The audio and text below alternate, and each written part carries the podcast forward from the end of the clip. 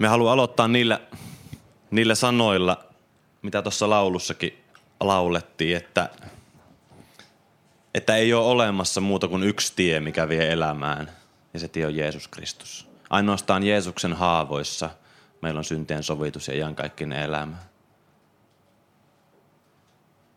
Jos et ole sillä tiellä, niin se oot vielä kuolemassa. Mutta meillä on rakastava taivaallinen isä, Jumala, joka, joka on tänään tässä meidän keskellä läsnä.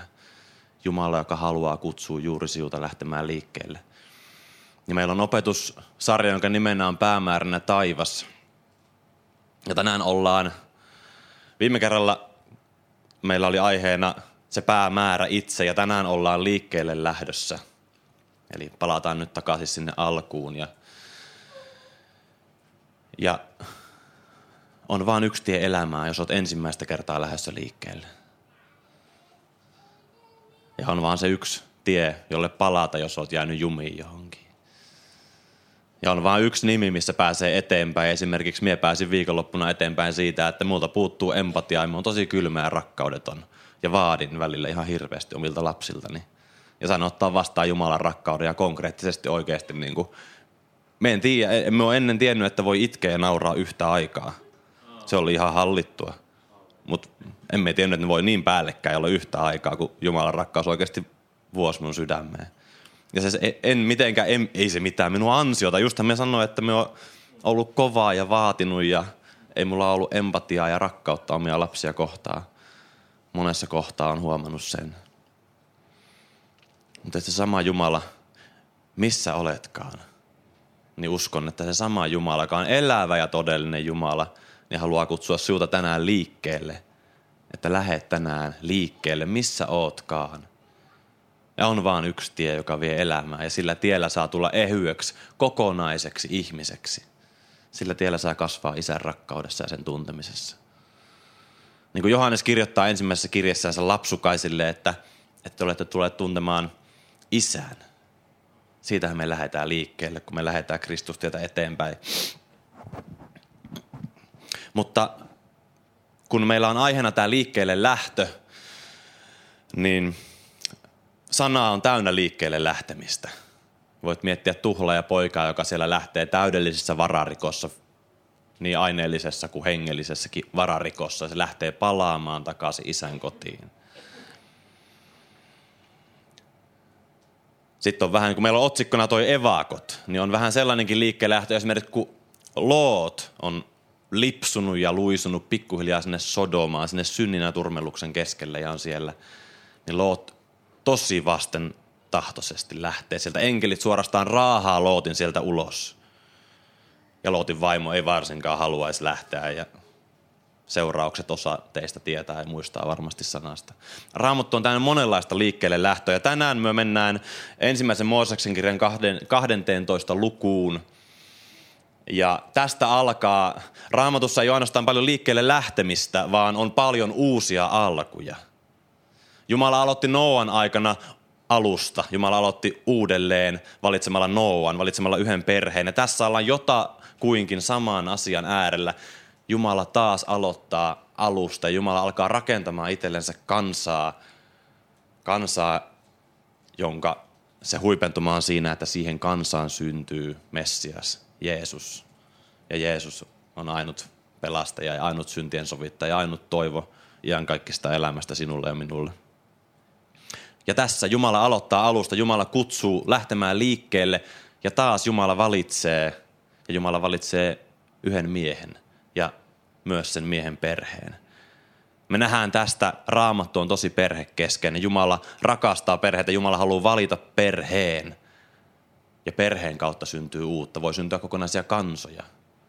Mitä sun perheestä, kun te palvelette Herraa, te antaudutte Jumalan käyttöön silmissä, te olette nyt, annatte itsenne kokonaan ehjänä tai rikkinäisenä, sellaisena kuin olette Jumalalle.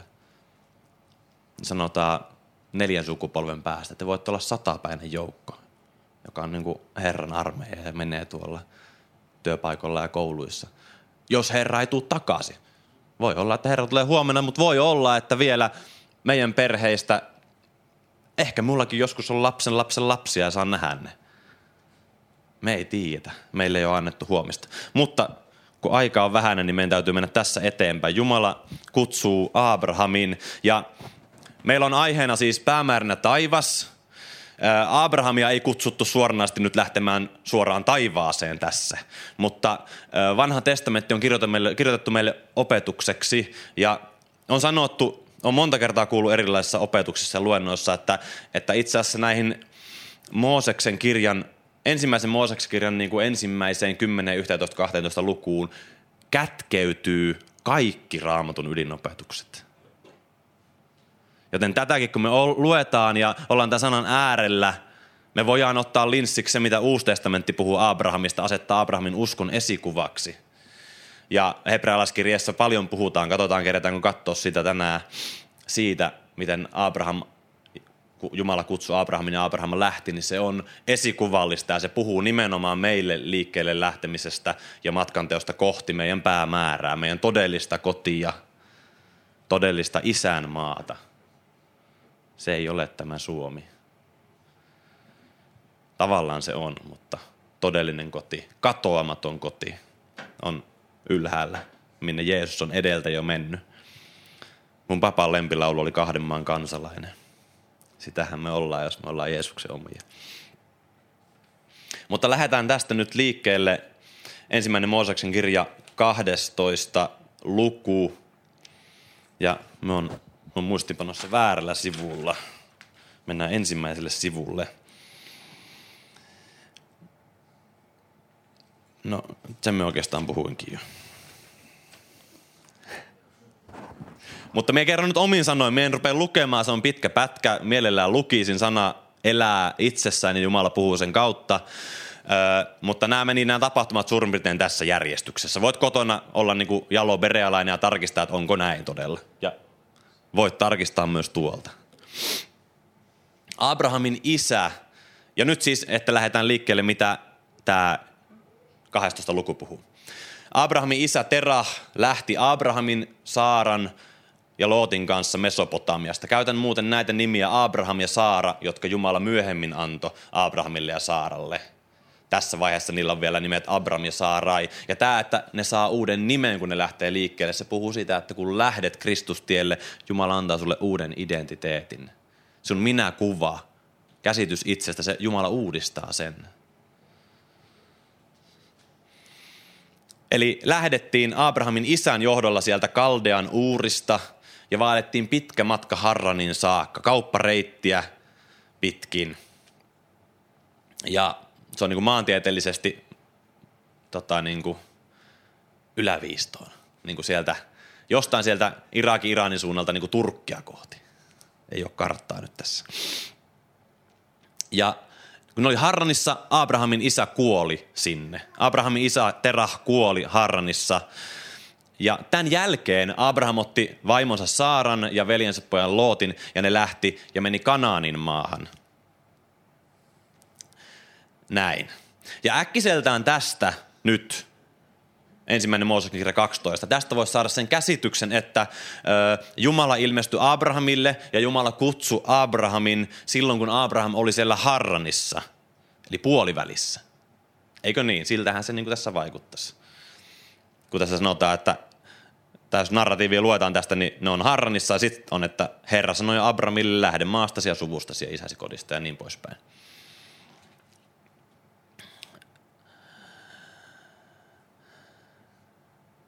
Eli ikään kuin voitaisiin saada semmoinen käsitys, että Jumala kutsui Abrahamin sitten sen jälkeen, kun oli ensin yritetty omassa voimassa oli ensin itse lähetty ja kuljettu puoli matkaa ja sitten Jumala tulee vastaan ja kutsuu.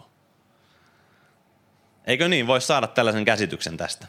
Mutta tällaisen käsityksen minäkin sain ensin ja sitten totesin, että tähän on puppua, mitä minä olen kirjoittanut ja heitin ensimmäisen saaran roskiin. Ja piti kirjoittaa uudestaan, koska Stefanos marttyyri puheessansa ö, puhuu tästä asiasta. Stefanuksella oli varma tieto tästä ja myös ö, Joosua ennen luvatunmaan vallotusta puhuu tästä. Ja nämä kaksi todistusta valottaa tätä tilannetta lisää. Stefanus sanoo martturi puheessansa, eli ennen kuin hänet kivitetään, apostolien teot kertoo tästä, apostolien teot 7, jakeet 2 ja 4. Kirkkauden Jumala ilmestyi meidän isällemme Abrahamille hänen ollessaan Mesopotamiassa ennen kuin hän oli asettunut asumaan Harraniin. Kun hänen isänsä oli kuollut, siirsi Jumala hänet tähän maahan, eli Kanaanin maahan, mikä sitten sai nimen Israel. Ja Joosua jäähyväispuheessa se kertoo, että Abraham ja Abrahamin isä Terah oli epäjumalan palvelijoita siellä Kaldean uurissa. Mitä, mikä lie oli Mesopotamiassa pääjumala ja mitä oli sivujumalat, niitä ne palveli. Ne ei tuntenut todellista maailman luojaa, todellista Jumalaa. Ja Joosua jatkaa, mutta minä, eli Jumala, otin teidän isänne Abrahamin tuolta puolelta virran, eli Jordanin tuolta puolelta, ja kuljetin häntä kautta koko Kanaanin maan. Eli meillä on näistä selkeää se, että Jumalan kutsu ei tullut sitten, kun Abraham ensin itse lähti liikkeelle. Itse puhdisti omaa elämäänsä niistä epäjumalan palveluksesta ja synnistä ja, ja sitten vasta oli kelvollinen Jumalalle, että sai Jumalalta vastaan kutsun. Ei, ei, ei näin. Ja me kysyn sulta, luetko sie raamattua ja etenkin nyt vanhaa testamenttia sillä tavalla, että sie näet siellä, miten Jumala on järjestänyt ne kaikki pienet yksityiskohdatkin nimenomaan sen takia. Esimerkiksi Abrahamin elämässä Jumalan käsi on, tässä puhuttiin, että Jumala otti Abrahamin, Jumala siirsi Abrahamin. Jumalan käsi on ollut siinä vaikuttamassa ne tapahtumat niin, että se nyt meille uudessa liitossa oleville, me Uuden testamentin kautta katsotaan vanhaa testamenttia, niin se on meille opetukseksi, ne entiset vaiheet. Luetko siihen vanhaa testamenttia näin? Jos et, niin ala lukemaan. Se on nimittäin oikea tapa lukea sitä vanhaa testamenttia. Ja tässä siis tämmöisessä maantieteellisessä siirretään nappulaa sieltä Kaldea uudesta Harraniin ja sitten Harranista tänne Kanaanin maahan, niin tässä me nähdään raitis evankeliumin sanoma. Tällaisessakin asiassa, koska Emmauksen tiellähän Jeesus avaa niiden kahden opetuslapsen ymmärryksen näkemään, mitä kaikissa kirjoituksissa sanotaan hänestä. Tässäkin kirjoituksessa puhutaan Kristuksesta. Tämäkin puhuu meille evankeliumia. Koko raamattu on sanoma Kristuksesta. Vanha testamentti on siihen valmistautumista, on täynnä esikuvia ja varjoja, semmoisia niin tyyppejä, jotka vaan viittaa siihen tulevaan. Itse asian olemus on Kristuksessa, niin kuin hebrealaiskirjassa sanoo. Me puhuu hirveästi nyt rivien välistä, yritetään kerätä, mennä tämä eteenpäin, kun tässä ihan innostuu. Tota. Öö, niin, eli me nähdään tässä raitis evankeliumin sanoma. Millä lailla? Nimenomaan siinä, että Jumala ei ilmestynyt Abrahamille sitten, kun Abraham ensin oli vähän pyhittänyt omaa elämäänsä. Jumala ei ilmestynyt sitten, kun Abraham ensin oli itse siivonnut omaa elämäänsä, jättänyt epäjumalan palveluksen.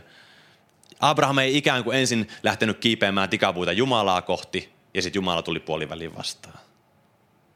Abraham ei millään tavalla ansainnut sitä, että Jumala sitten lähestyi Abrahamia ja kutsui Abrahamin. Valitsi Abrahamin tällaiseen valtavaan tehtävään, tehtävään olemaan kansan, yhden kansan, Israelin kansan kantaisä ja Messiaan esi-isä ja meille uskon isä. Aika monta erilaista kutsua. Jumala ilmestyi Abrahamille siellä, missä Abraham oli sillä hetkellä ja usko se, että Jumala – haluaa ilmestyä sinulle siellä, missä sinä olet nyt. Ei niin, että hei, ketäs minä nyt saisin käyttää esimerkkinä. Markku siivoaa vähän ensin omaa elämää ja vähän pyhität, niin ensin itseäsi. Sitten voit pyytää Jumalalta asioita, mutta ei sitä ennen. Tai että Arto, että et kelpaa tollaisena Jumalta. Et voi tulla, Periaatteessa lakiin nähden me ei kelvata, mutta armoon nähden me kelvataan just tällaisina, kun me nyt ollaan. Menee tarvi ensin tulla paremmiksi vaan Jumala tulee sinne, missä sinä nyt olet, kun se uskossa otat vastaan. Sitä on armo. Sitä on evankeliumi ja se on tässä maan tiedossakin, tässä kertomuksessa. On se monella muullakin tavalla täällä kyllä esillä. Ja sitten vielä se, että armoa armon päälle. Ei vaan, että ensin siellä, missä Abraham oli, vaan sitten kun jäätiin puolitiehen, matka tyssäs. Niin Jumala ilmestyi uudestaan armossa – ja uusi sen kutsun. Jumala kutsui jatkamaan siitä, mihin oli jääty. Ja näin on tänä päivänä myös sinun kohdalla, jos olet jäänyt puolitiehen. Puhutaan siitä kohta vielä lisää. luetaan vielä se kutsu tässä, tai ei lueta, me luin sen jo. Sen kutsun ydin on siinä, että kun me katsotaan galattalaiskirjeestä, niin Jumalahan kutsuu siis tässä lähtemään liikkeelle ja Jumala lupaa antaa maan, mutta kutsun ydin on siinä, että Jumala lupaa siemenen. Ja Galattalaiskirjassa Paavali kirjoittaa, että se siemen on Kristus. Tässä koko ajan katsotaan siihen, että tulee Jumalan karitsa, joka ottaa pois maailman synnin. Koko ajan ollaan kohti sitä. En voi olla sanomatta, menee nyt taas ohi tästä aiheesta, mutta kun Jumala koettelee Abrahamin uskoa ja Abraham joutuu ottaa ainokaisen poikansa ja menemään sen kanssa vuorelle, Jumala on, että uhraa tämä poika. Niin sitten viime hetkellä kuuluu ääni, että älä tee sitä, kun Abraham, Abraham siis uskoo, että okei, okay, tämä on Herran lupaus, Jumala ei valehtele, jos nyt mun täytyy tappaa tämä, niin se kuolee, nousee herä, sen ylös nousee sitä ja nousee uuteen elämään, koska Jumala lupaa sen voi rauta tyhjiin. Mutta että Jumala estää tekemästä, Abraham on koeteltu ja siellä nähdään se karitsa, joka on tarttunut sarvistansa sinne, vai pääsi, mikä se oli karitsa. Ja se teurastetaan Iisakin edestä. Siinä on Kristus, joka teurastetaan ristillä sinun syntien tähden, jonka päällä on sinun kadotustuomio, että sinä pääset vapaaksi niin kuin Iisak pääsee vapaaksi siinä.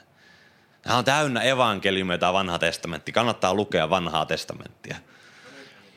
Aamen, halleluja. Mekin on ehkä niin innoissaan, kun se oli niin hyvä se miesten viikonloppu. Emme ehkä ihan näin innoissaan tavallisesti olisi. Joo, joo, joo, kyllä, kyllä. Ja me, se on niin vaikea meidän uskoon, niin me haluan edelleen terottaa sitä, että kyse ei ollut Abrahamin ansioista. Uskon elämässä ei ole myöskään kyse sinun ansioista. Armo tarkoittaa Jumalan ansaitsematonta mielisuosiota. Ja jos armo on ansaitsematon mielisuosio Jumalalta sinulle, niin silloin sitä ei voi ansaita. Tämä on selvä asia. Abraham oli epäjumalan palvelija. Ja jos me mennään kertomusta tästä Abrahamin elämästä eteenpäin, niin Abraham ei vaan aluksi ollut epäjumalan palvelija, kun Jumala kutsui Abrahamin, vaan Abraham useaan otteeseen osoittautuu pelkuriksi ja valehtelijaksi. Jättää vaimonsa heitteille. Ei uskalla olla mies. Ja mieti, jos sä luet hebrealaiskirjan 11 lukua, lukua uskon sankareista. Mainitaanko siellä näitä asioita? Ei, koska Uudessa testamentissa katsotaan asiaa armon perspektiivistä. Ja kun Raamattu puhuu siitä, että Kristus on mennyt edeltä isän oikealle puolelle ja Jeesus siellä rukoilee myös sinun edestäsi, joka on Kristuksen oma tänä päivänä, niin Kristus puhuu isän oikealla puolella välimiehenä, sinun edustajana, sinusta isälle vaan hyvää. Roomalaiskirjan kahdeksas luku puhuu, että kuka voi syyttää Jumalan valittuja. Perkele on heitetty ulos, veljen syyttäjä on heitetty ulos, ei ole tehoa enää niillä syytöksillä, niitä ei tarvi uskoa.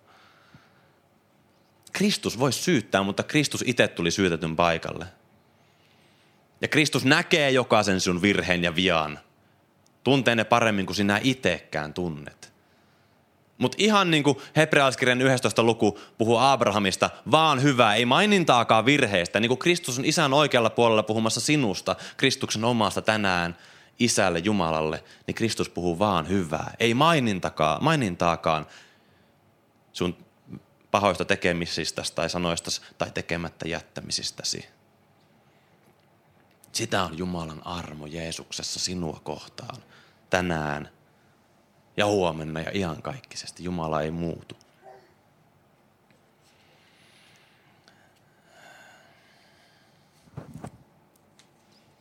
Paljon tässä aikaa vielä. Jäljellä vielä. Siihen vielä rukous ei meillä kiireisillä länsimaalaisilla ihmisillä ole oikein aikaa rukoilla, tiedättekö? Kello tikittää stressiä ja hikeä ja pitäisi mennä eteenpäin nyt äkkiä.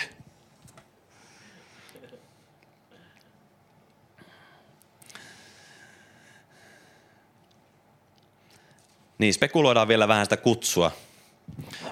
Abraham sai kutsun siellä Kaldean uurissa, mutta ei sanota siis, että Abraham lähti sieltä. Sanotaan, että Abrahamin isä lähti sieltä ja otti poikansa Abrahamin mukaansa ja myös Abrahamin vaimon ja sitten veljenpojan.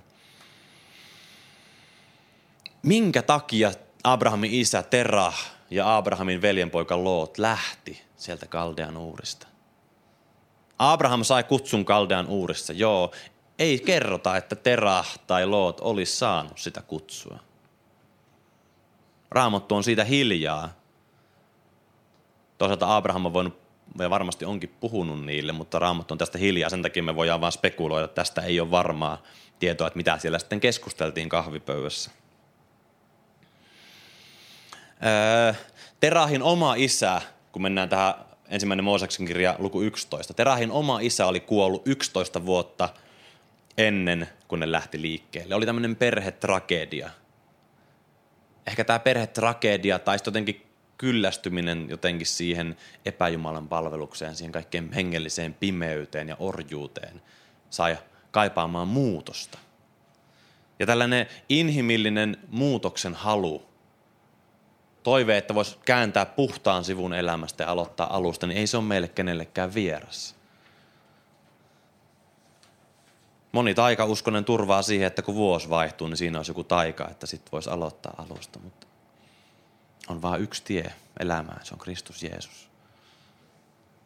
Vaan Jeesuksen haavojen kautta Jumalan voima muuttua tulee meille.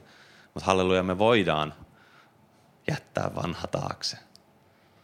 Jumala, meillä on lapsen oikeus. Meillä on oikeus luopua siitä, mikä on vanhaa ja mikä on kuolemaa ja pukeutua siihen, mikä on uutta. Mutta tämä tragedia kosketti koko perhettä. Ja ulkonaisestihan siis näiden kaikkien, nyt nämä kolme miestä, no Abrahamilla oli vaimo mukana. Lootillahan ei ilmeisesti ollut vaimoa. Ehkä hän jopa otti vaimonsa vasta Sodomassa. Raamattu ei puhu siitä mitään. Mutta ulkonaisesti tämä liikkeelle lähtö oli siis tosi samannäköistä. Kaikki pakkas, kaikki lähti liikkeelle, kaikki kulki tietä pitkin eteenpäin kohti sitä harrania. Mutta ainoastaan Abrahamille tämä kaikki oli uskoa Jumalaan. Terahilla ja Lootilla se oli vain ehkä kaipuuta sitä parempaa kohti. Tai no voi se olla, että se oli niille uskoakin. Raamattu ei puhu siitä mitään. Mutta matkanteko tyssäs sitten sinne Harraniin. Oltiin reilusti yli puolessa välissä, mutta ei kuitenkaan perille. Oletettavasti Abrahamin isä Terah ei halunnut mennä pidemmälle. Tai sitten voimat vaan loppu yksinkertaisesti kesken. Meilläkin voi olla se tilanne, että voimat loppuu kesken me ei jaksata jatkaa. Me jotenkin jäädään jumiin, me pysähytään kesken kaiken. Ehkä Abrahamille perherakkaus, inhimilliset siteet esti jatkamasta matkaa eteenpäin, vaikka Jumalan kutsu Abrahamille oli ollut, että lähde isäsi kodista.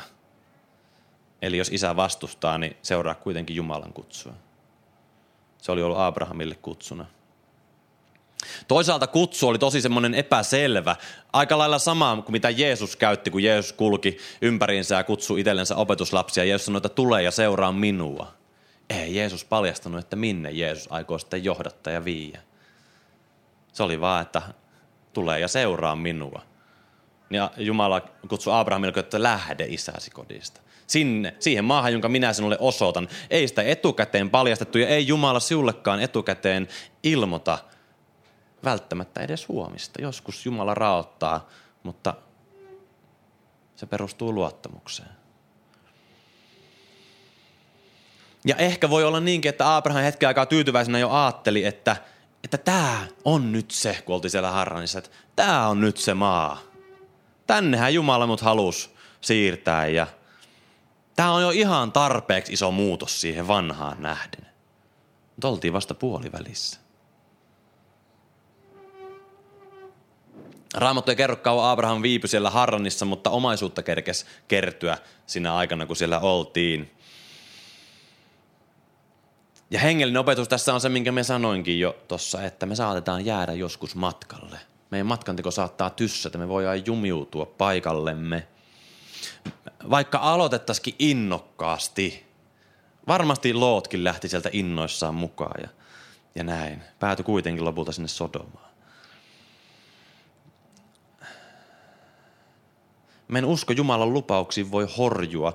Perheen tai läheisten mielipide voi vaikuttaa niin paljon, että jotenkin jää paikalleen. Saattaa pelätä, että perheessä rupeaa sanoa jotain hihuliksi. Että se uskoo johonkin armolahjoihinkin tänä päivänä. Että Jumala oikeasti voisi tässä niin kuin toimia ja parantaa vaikka ihmisen. Mutta tämmöinen pelko saattaa olla aito ja se voi olla kipeä asia. Ei ole tarkoitus tässä niin kuin millään lailla niin kuin nolata tai niin kuin ivata sitä tilannetta, jos olet tällaisessa tilanteessa.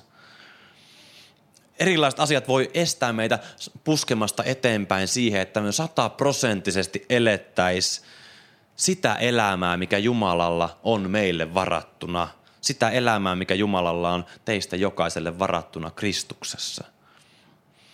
Me saatetaan tyytyä semmoiseen puolisydämiseen kristiuskoon. Ja tosiaan nämä kaikki leimat tänä päivänä tosi voimakkaasti leimataan ihmisiä, cancel-kulttuuria ja kaikkea. Me saatetaan pelätä ulkopuoliseksi jäämistä tässä maailmassa niin paljon jopa, että ei uskalleta heittäytyä Jeesuksessa täysillä sisäpuolelle. Siihen elämään, mikä Jeesuksella siis olisi meille.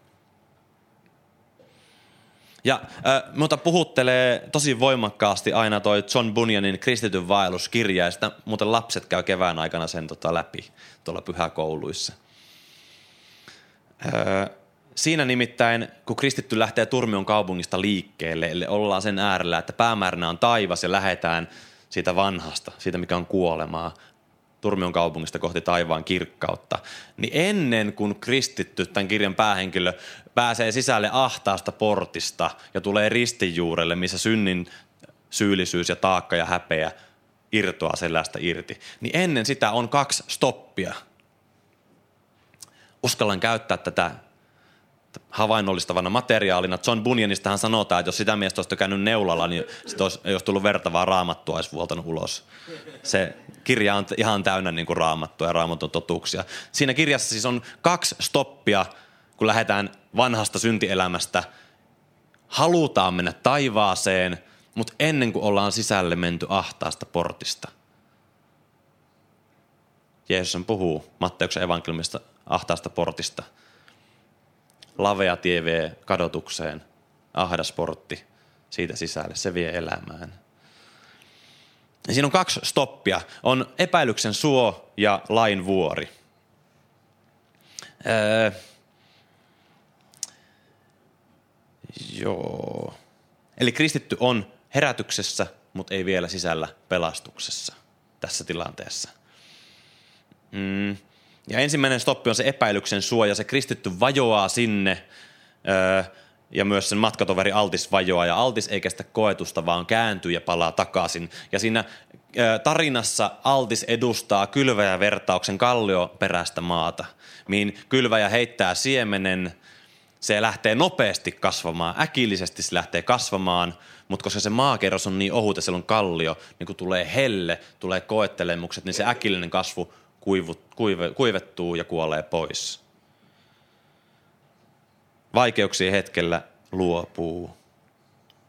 Me tiedän itse valitettavan monia ihmisiä, jotka on ollut herätyksessä ja innolla palvellut Jumalaa. Ja tänä päivänä mä oon ihan varma siitä, tai ainakin melkein varma, tai voisi sanoa, että pelkään, että se on näin, kun se näyttää ulospäin siltä.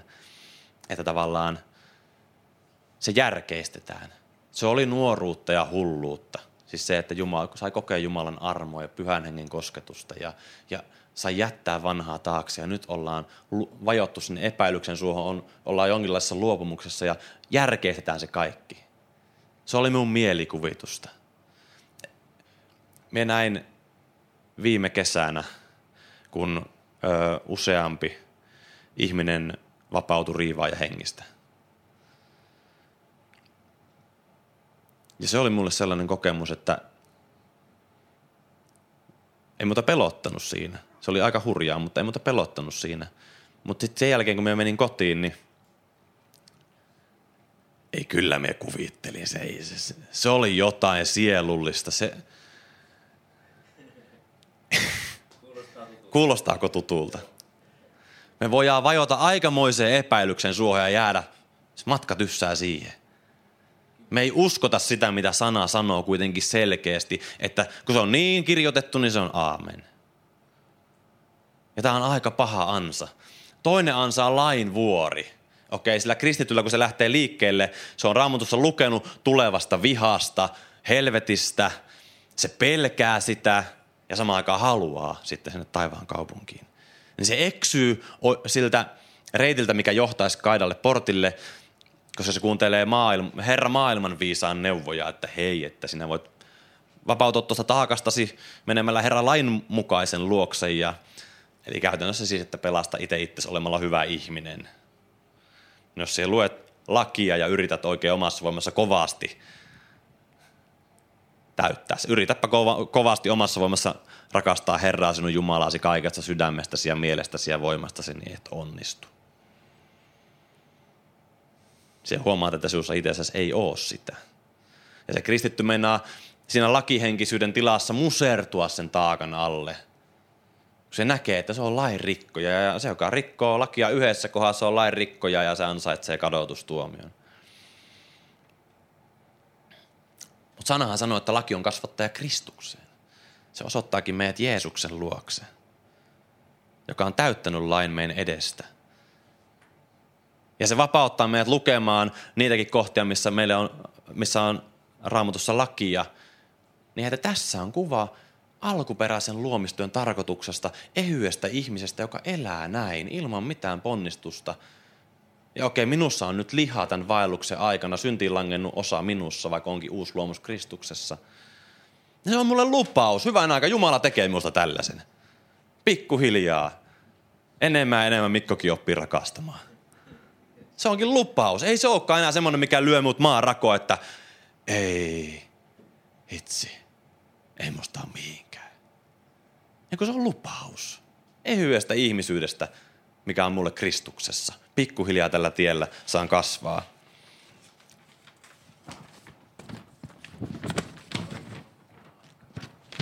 Mitä?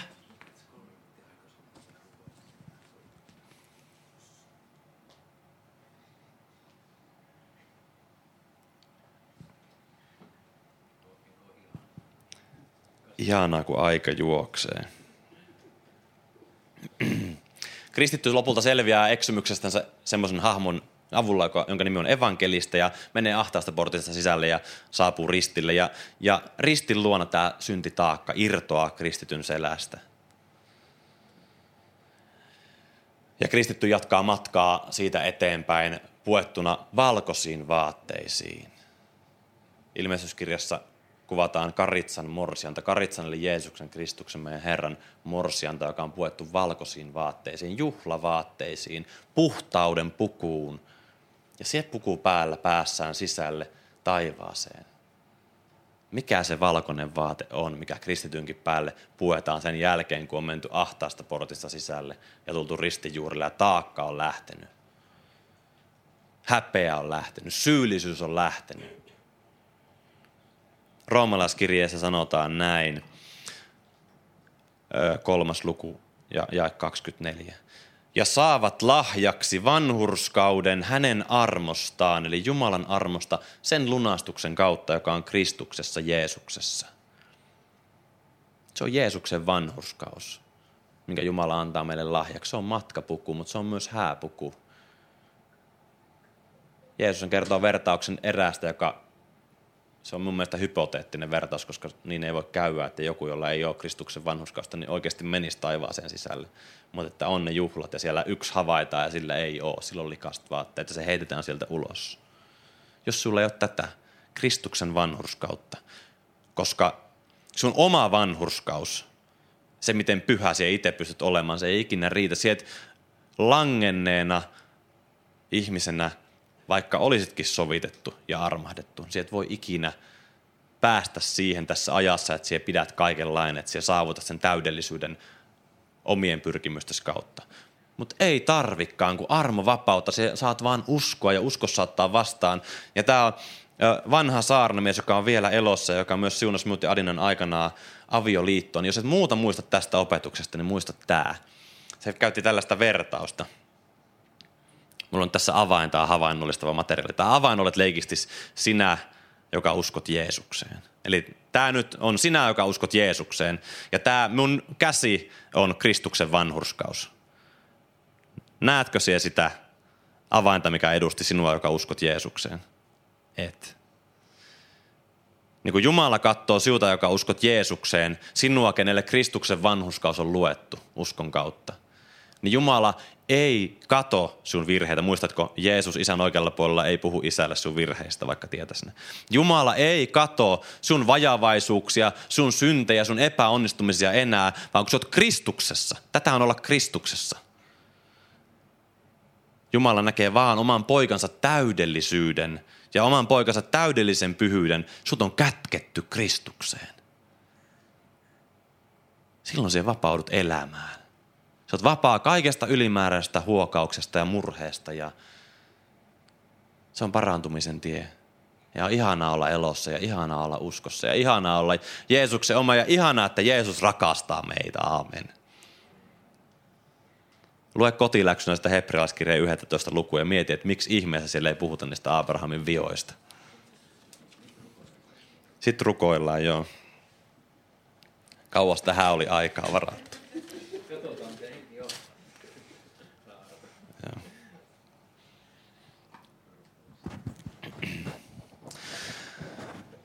Kiitos rakas taivaan isä sinulle, joka et säästänyt omaa poikaasi, vaan annoit hänet alttiiksi meidän rikkomusten ja meidän pahojen tekojen tähden.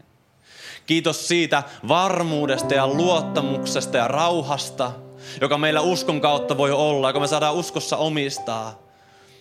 Ja jossa me saadaan sanoa, Appa, Isä, sinulle, meidän taivaallinen isi, että jos se et säästänyt omaa poikaasi Jeesusta, niin miten olisi mahdollista, että sieltä antaisi meille kaikkea tätä, mikä on paljon pienempää, paljon vähäisempää. Jos sinä annoit jo sen, mikä oli sulle rakkainta, taivaallinen isä, mikä oli sulle suurinta, mikä oli taivaan silmä, terä ja aare, jos sinä olit valmis luopumaan pojastasi isä.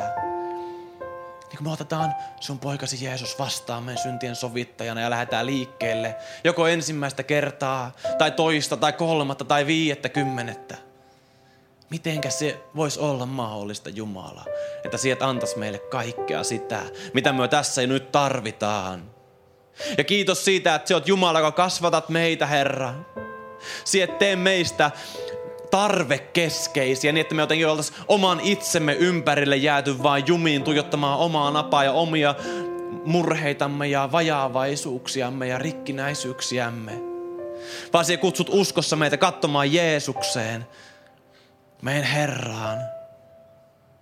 Ja Jeesus, sie, me uskon, että se on tässä hetkessä nyt. Ja me pyydät, että kutsu meitä lähtemään liikkeelle. Se tiedät sen, missä itse kukin tässä salissa oleva ihminen on juuri nyt. Isä, me pyydän, että me saataisiin kuulla se ääni, ne sanat, mitä Jeesuskin sanoi, että tule ja seuraa minua. Että on se sitten liikkeelle lähtemistä anteeksi antamattomuudesta, katkeruudesta, vihasta, haureuden synnistä, mihin oot jäänyt kiinni.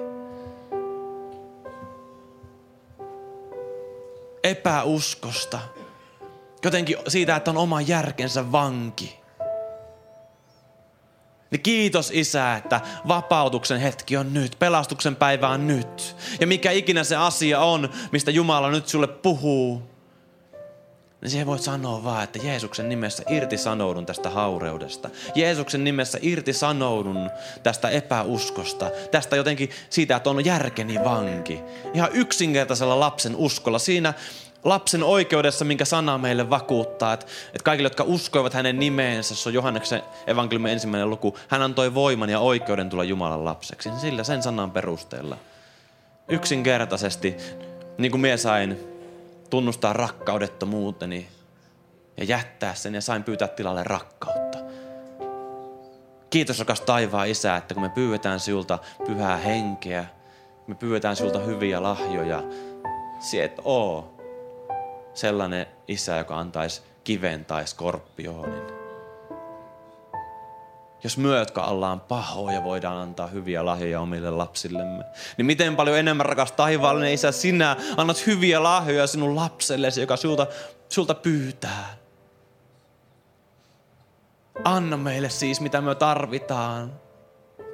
Ja kiitos, että ennen kaikkea Isä annoit poikasi Jeesuksen sijaiskärsiäksi, syntien sovittajaksi, Golgatan keskimmäiselle puulle 2000 vuotta sitten. Avasit meille tien, Jumala, sun läsnäoloon, tien kaikkein pyhimpään, tien elämään ja yltäkylläisyyteen.